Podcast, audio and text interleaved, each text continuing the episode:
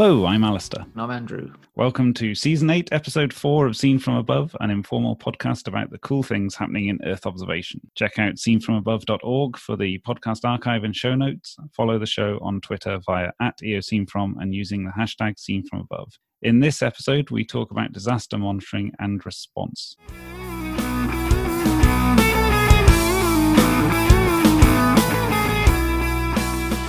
Let's do the news then on the 14th of October 2020. How time flies. I think the most interesting thing that's happened since we last spoke is that Sentinel 2 is now free again, but this time as a COG, cloud optimized GeoTIFF Ooh. via AWS. And thanks to Element 84 for, for making this happen.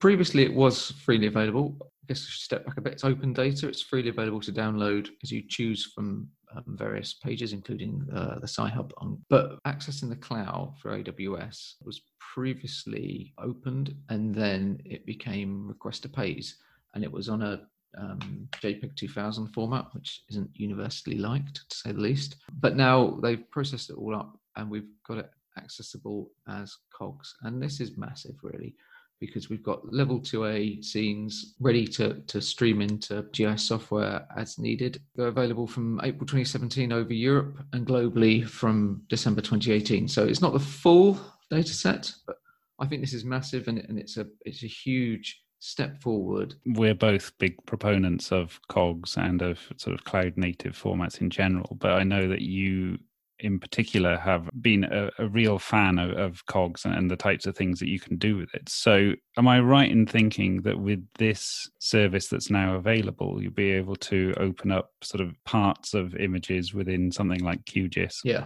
okay right. cool yeah. that really does open it up to a, a, whole new audience really yeah i mean it was almost like a little kind of silent release almost yeah yeah definitely and when i saw it kudos to Carl Baron to pointing me at it and the, the rest of the world at it, of course, not just me. but I was sort of, I, I, sort of like, you know, casually browsing through uh, Twitter as you do in an afternoon or whatever. And I was like, what? So what? Did I misread this? And finally, now there really is no excuse. You don't have to download this stuff. Note to self, don't download. 2021, no more downloading. The no downloading year. A little bit of podcast news. So, quite a few of you have been asking for a while whether or not the podcast could be made available through Spotify. And yep, I'm apologize for the fact that it's taken rather a while. But uh, as of, I think, yesterday, the podcast is now available on Spotify as well. So, if that's where you get your podcast from, or if that's where your friends get their podcast from, tell them and you can go there and download it direct into your Spotify player. Do you know where people are mostly accessing it from? Apple Podcasts is the main one. Okay. We have a lot of American listeners. Actually, it was quite cool. I did a, a tweet on the EO Scene From account, I think last week, that was the flags of various different countries that are listed now in our stats as to where people come from. And there was well over 30 odd flags. Was it harder to do all the flags in Twitter than it was to work out the stats? yeah, pretty much. awesome. Um, okay, cool. I wanted to talk about the machine learning for Earth observation market map that Radiant Earth Foundation shared. They do have a whole series of infographics, and it's very, very useful resource. I think it's a Creative Commons One license. Anyway, so this is the next in the series of fantastic infographics that they've put together, and this is one's interactive. I guess for newcomers who are interested in a specific categorization of this machine learning landscape for Earth observation, you can click in and, and, have a look at whether you're interested in labeling or analytics or data suppliers and everything like that. So it's really good. You get a good good sense of, of what's going on and, and, and really the sort of size of the ecosystem. Yeah, it's a competitive marketplace. Yeah, it's a, it's a nice mix as well. Actually, if you if you look at some of the um, logos that are on there, there's a mix of like really really early startups but also some uh, long-term players. And then there's also a mix of really small companies and then massive players like maxar and esri and what have you. And that's on the commercial side. And then similarly on the the sort of non-commercial side again you've got this brilliant mix of governmental organizations like uh, CICERO and NOAA, NASA, yep. World Bank is in there, like huge, huge organizations. But again, and much smaller open source projects like QGIS and, and you've got OpenEO in there and OpenStreetMaps in there. And it's just really brilliant to see the diversity and the depth, I think, of the players in this area. There's only one thing they've missed out. They need another little white group for, for media and then the podcast under that. I thought you were going to say they just missed out Jogger. no, I'm, I'm, i have under no illusion that I, I play in this arena. that would be brilliant, wouldn't it? Someone could spoof, spoof it up and put your logo on all of them. um, I, I feel like I, am letting the side down a bit on the news this time around because I, I haven't really got that much to say in terms of new news stuff. Other than there is just so much stuff happening at the moment. And I was looking around just trying to see what sorts of things I could pick out and put into the news. And there's so many meetings, and there's conferences, and there's new data releases, and there's launches of satellites, both big and small satellites. There's application examples of various different things. There's new platforms uh, coming online. There's old platforms having upgrades and putting out new products and services. I saw that Sentinel 3 has had a validation program. It was a citizen science validation program that's gone through. There's just a wealth of stuff at the moment that is uh, linked to Earth observation and everything that's happening but actually I got a little bit overwhelmed by it. And I thought, you know what, I'm not going to pick any one of those things. I'm just going to say on the podcast that there's a ton of stuff out there. And if you're involved in any of it, or you're going along to any of these meetings and conferences, or you're helping push out any of the data releases, and even cooler if you're launching a satellite, but any of those things, they're all absolutely stunning. And you're, you're really making a vibrant and an enjoyable sector to work in and it's just I, I, find it every day it's brilliant to see the types of things that are happening. I think we need to be careful not to overhype stuff, but at the same time, when there's so much exciting stuff happening, you want to uh, shout about it. So, yeah, I, I just thought like maybe what I would say here is well done, Earth observation. So there we go. Alastair says, choose your own news this month. yeah, exactly. Yeah, I wanted to mention, CESBIO, announcing that they're going to head with phase naught or zero study for Sentinel HR. So HR as a concept, uh, Sentinel high resolution is the HR part. So an optical satellite to complement the uh, existing sort of Sentinel 2 data sets. And there's some mock-ups on the, the page that, that we're going to share. This has been a long time in, in the making. I've been talking about it since 2018. One of the things that they're looking to do is generate um, elevation models from these sensors. To be able to have one to two meter data that, okay, maybe is going to be acquired every 20 to 30 days, but you have constant viewing angles that are close to nadir. Mm. Uh, it avoids some of the distortion and deregistration of various different objects. And it really allows you to make sensible, well informed judgments on what is an actual change. I think for, for a lot of use cases, that's going to be so, so important. Just being able to understand that a change is a change and it's not some artifact of the way it's being collected or the image or the fact that you're looking at different view angles or anything like that, I think is massively important when you're trying to convince a policymaker to change policy in a country based on the data that you're showing them. Yeah, it's interesting to see where this is sort of progressing. Okay, so that's that's it for the news.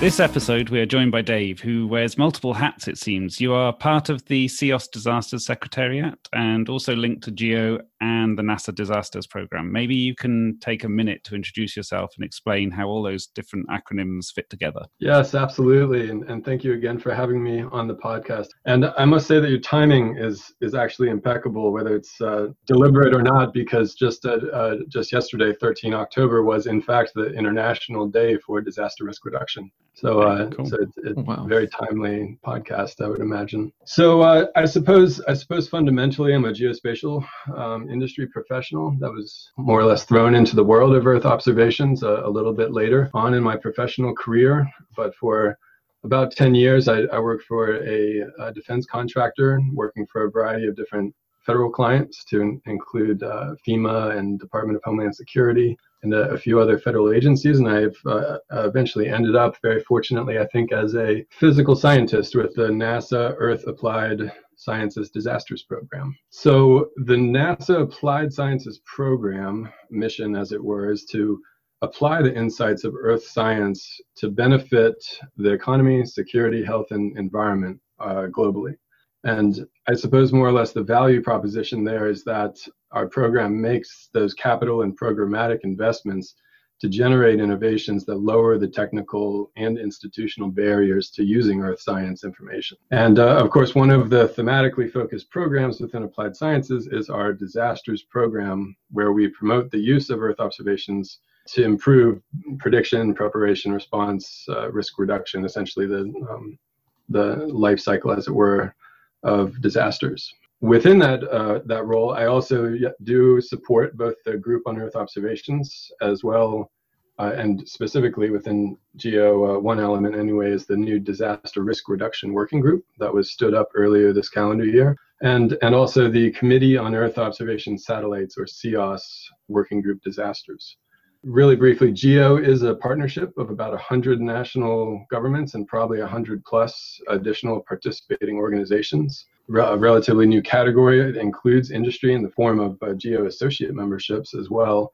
We all collectively are working towards a future where decisions and actions for the benefit of everyone are informed by both coordinated, comprehensive, and sustained Earth observations. And so, uh, distinct but a participating organization within GEO is CEOS. And CEOS is a mechanism to coordinate civil space based EO programs globally and promote that data, data exchange for the benefit of society and to inform decision making across a broad range of, of topics to include our working group on disasters. Wow, I hope you've got that all drawn down somewhere because that, that's a, a, tangled web of various different organizations. That's amazing. It can be. yeah. One of my questions was going to be why are CEOS and GEO important in the context of disaster monitoring? But I guess, and, and maybe you can broaden this out a bit, but I guess it's because they bring together the, that global partnership of different organizations within each of their organizations. I think you're exactly right there that, that really the, the importance or, or even value um, and I'll I'll do my best to distinguish so I don't conflate between Geo and CEOS, but Geo Geo anyway. Yeah, really the the fundamental structure of Geo allows these different worlds to come together. And what I mean by that is you have the, the scientific uh, and or research Earth observations community, whether whether it be national space agencies or or even that you know academic inst- institutions, allow them to come together with national civil protection agencies um, more often than not within the structure of GEO, as well as international aid and response organizations. And really the, providing that crosswalk i think is so important. And ultimately when success is found at various levels it allows visibility up to the highest ministerial levels of governance at national levels within the geo structure and and so whether that's you know in, in ideal situations uh, encouraging or allowing support for for these various efforts whether that's financial or in kind that's quite important i think but it also makes I think elements of scalability and replication much uh, much easier to achieve. So if you know if particular pilot projects working on floods or, or landslides or or seismic hazards, uh, you know, are successful in, in a number of ways in you know one specific pilot area, uh, whether that's it's scaling it up or reproducing it in in other nations or other regions uh, Geo is is uh, is very helpful in accomplishing things like that. One of the things that we talk about quite a lot on this podcast is the fact that sort of modern Earth observation, in inverted commas, is um, using a lot of uh, developer-led types of um, processes, and we we actually Andrew and I were involved in a a session at the RSPSOC conference early in September that was looking at what sorts of skills are required going forward in, in the Earth observation business. And we were talking about this potential sort of friction between people who want to look at the physics of a system using Earth observation and those who are sort of data led and want to just throw as much data as possible into into a system and then and try and work out the answer that way.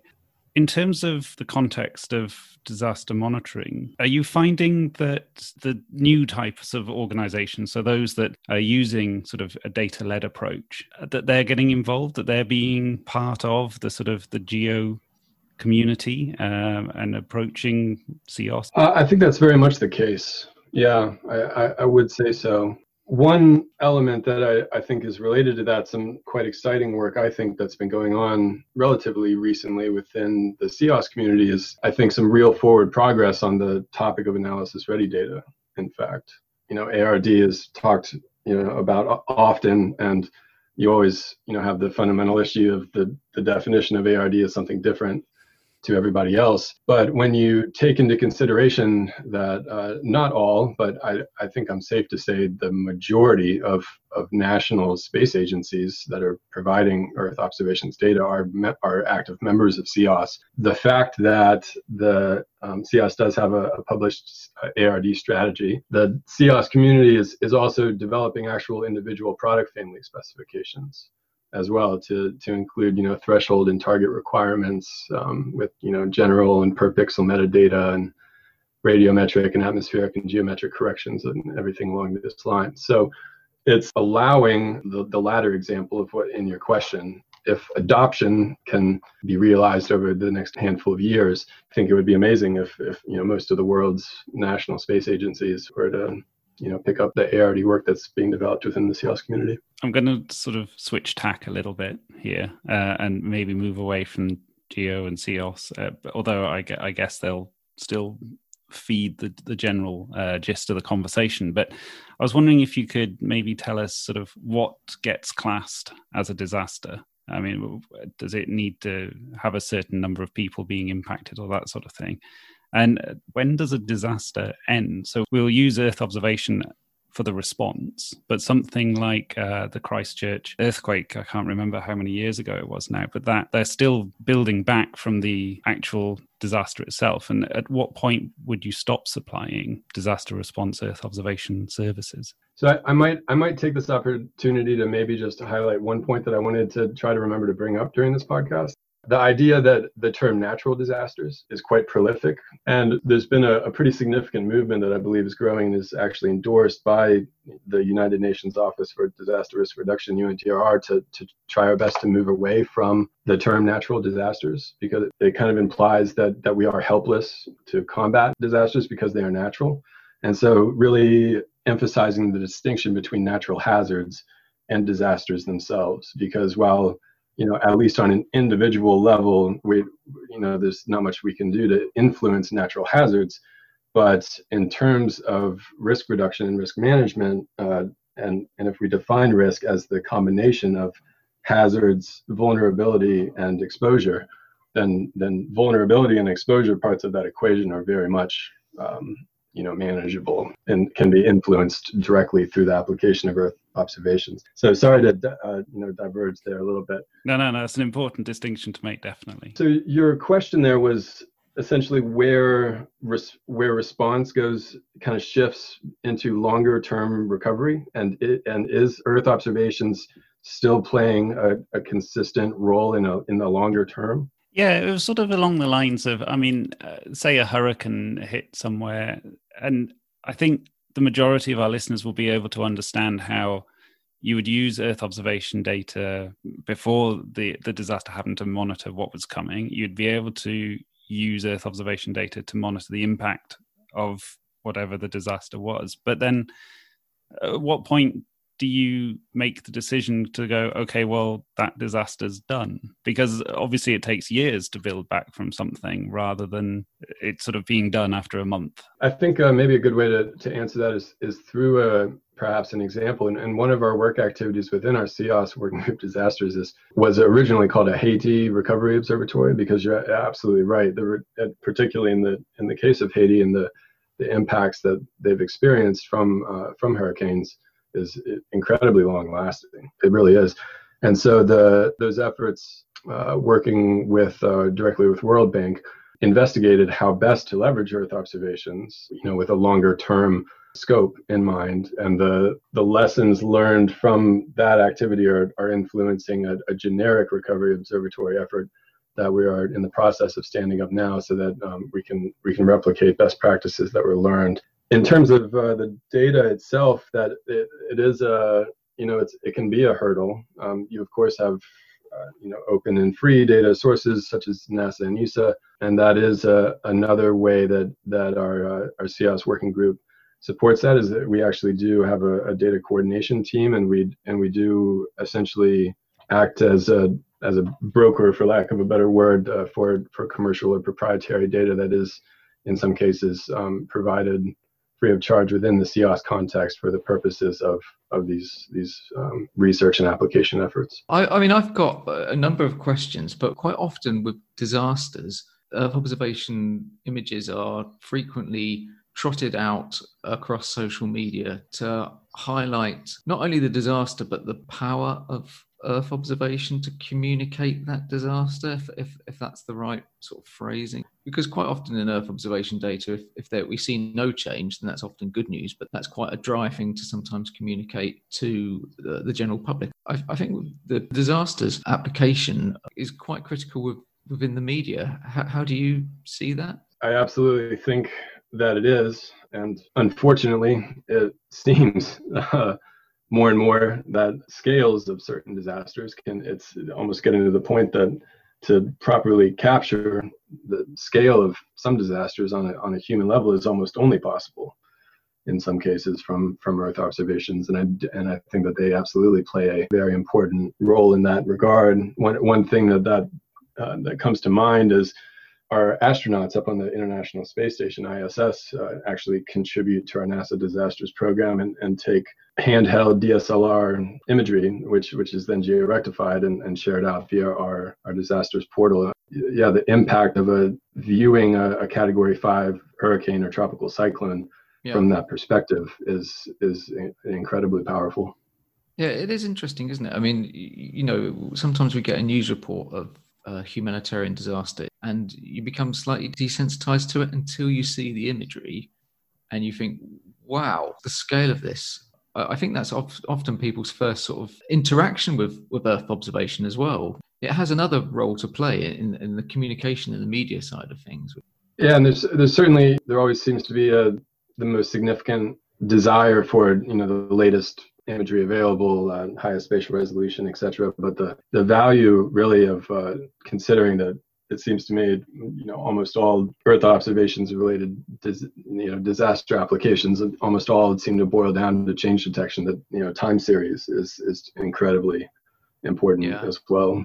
I was just looking down at the disasters.nasa.gov latest page this afternoon, and there's this really interesting thing about the link between soil moisture and fire, fire suscept- I can't even speak today, fire susceptibility in California.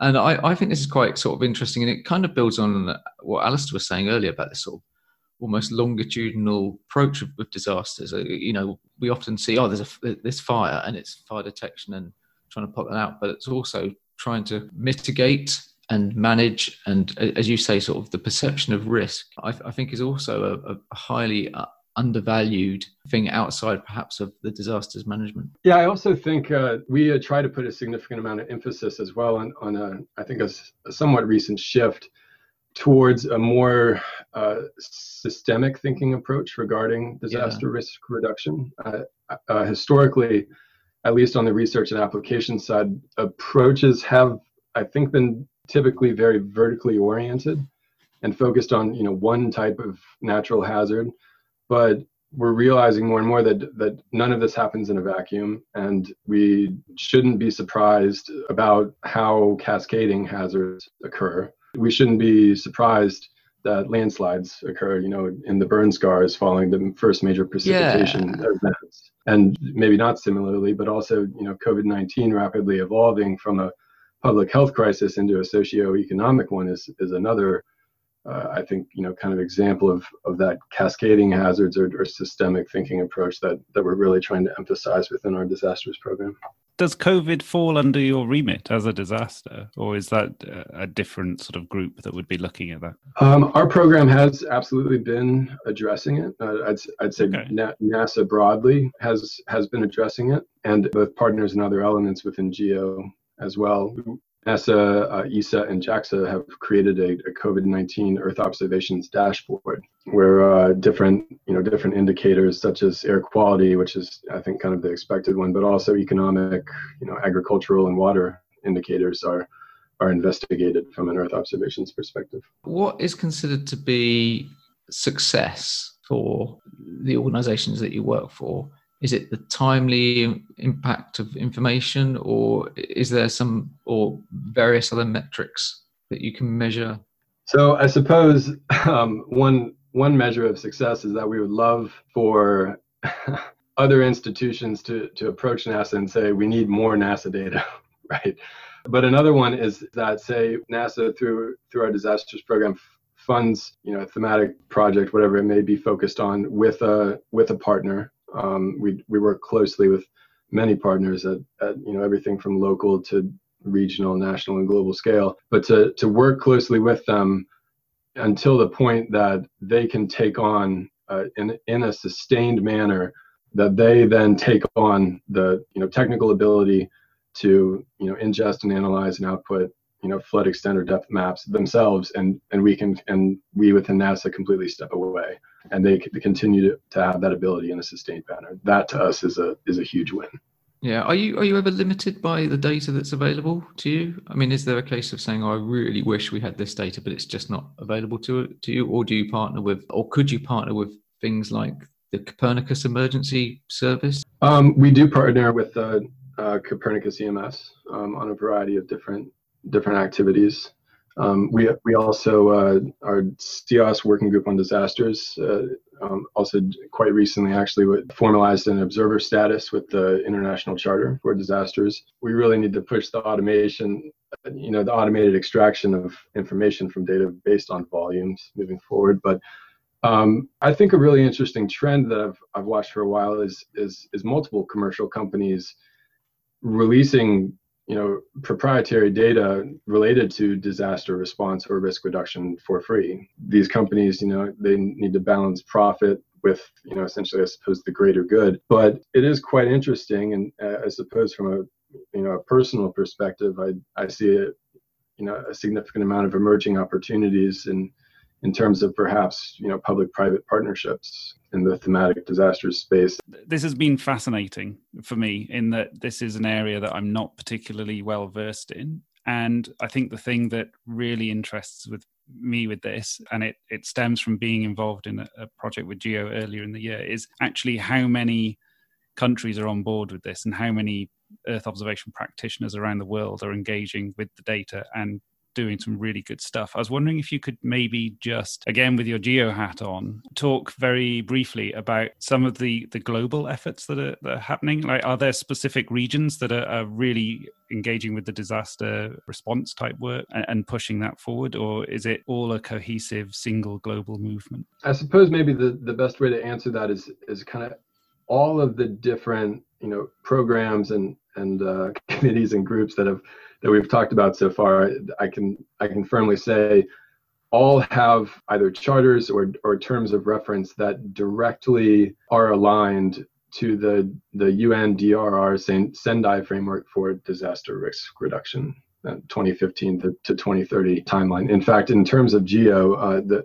GEO has three pri- um, engagement priorities, which are the UN Sustainable Development Goals, the Sendai Framework for Disaster Risk Reduction, and the uh, Paris Accord for Climate. And so, both within our NASA program as well as within CEOS and GEO, we align to the, the UN Sendai framework. It, it's similar to the SDGs in, in which it, it has um, targets and indicators. There are, there are national Sendai focal points um, for, for many countries and these global frameworks you know they don't solve all all of the problems but they are i think quite useful to kind of get every everybody on the same page. Um, they're actually very useful for that. And there's a there's a handful of other ones that i think are, are quite important to include the united nations um, global geospatial information management or ggim they have a working group on disasters and have a strategic framework on geospatial information and services for disasters we have activities going on across across the world. Uh, the Geo Work Program is organized on you know different uh, themes, but it's it's also organized uh, geographically with with the uh, Euro Geo, Afro Geo, Asia Oceania Geo, and and Ameri Geo um, regions. And so that's another kind of way that the the efforts within the group can be uh, organized. That's brilliant. I'm afraid we've sort of run out of time, so I'm going to stop there. But like I say, that has been really fascinating, and it's an area that I think just listening to you speak, there's a whole raft of other questions that we could go off down data routes or down sort of political construct routes and and and down sort of thematic areas as well so um, yeah there's loads of food for thought there thank you very much for that i really appreciate the opportunity to come on it's it's been wonderful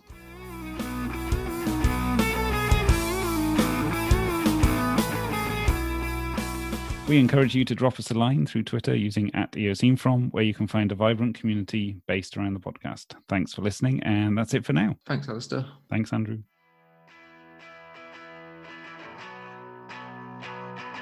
Boom. Insert funny thing.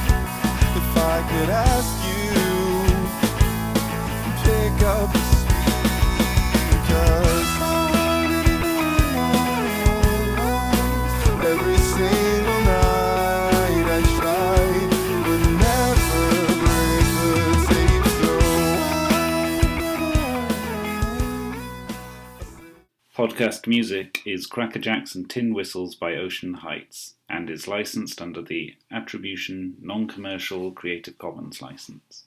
Available on freemusicarchive.org.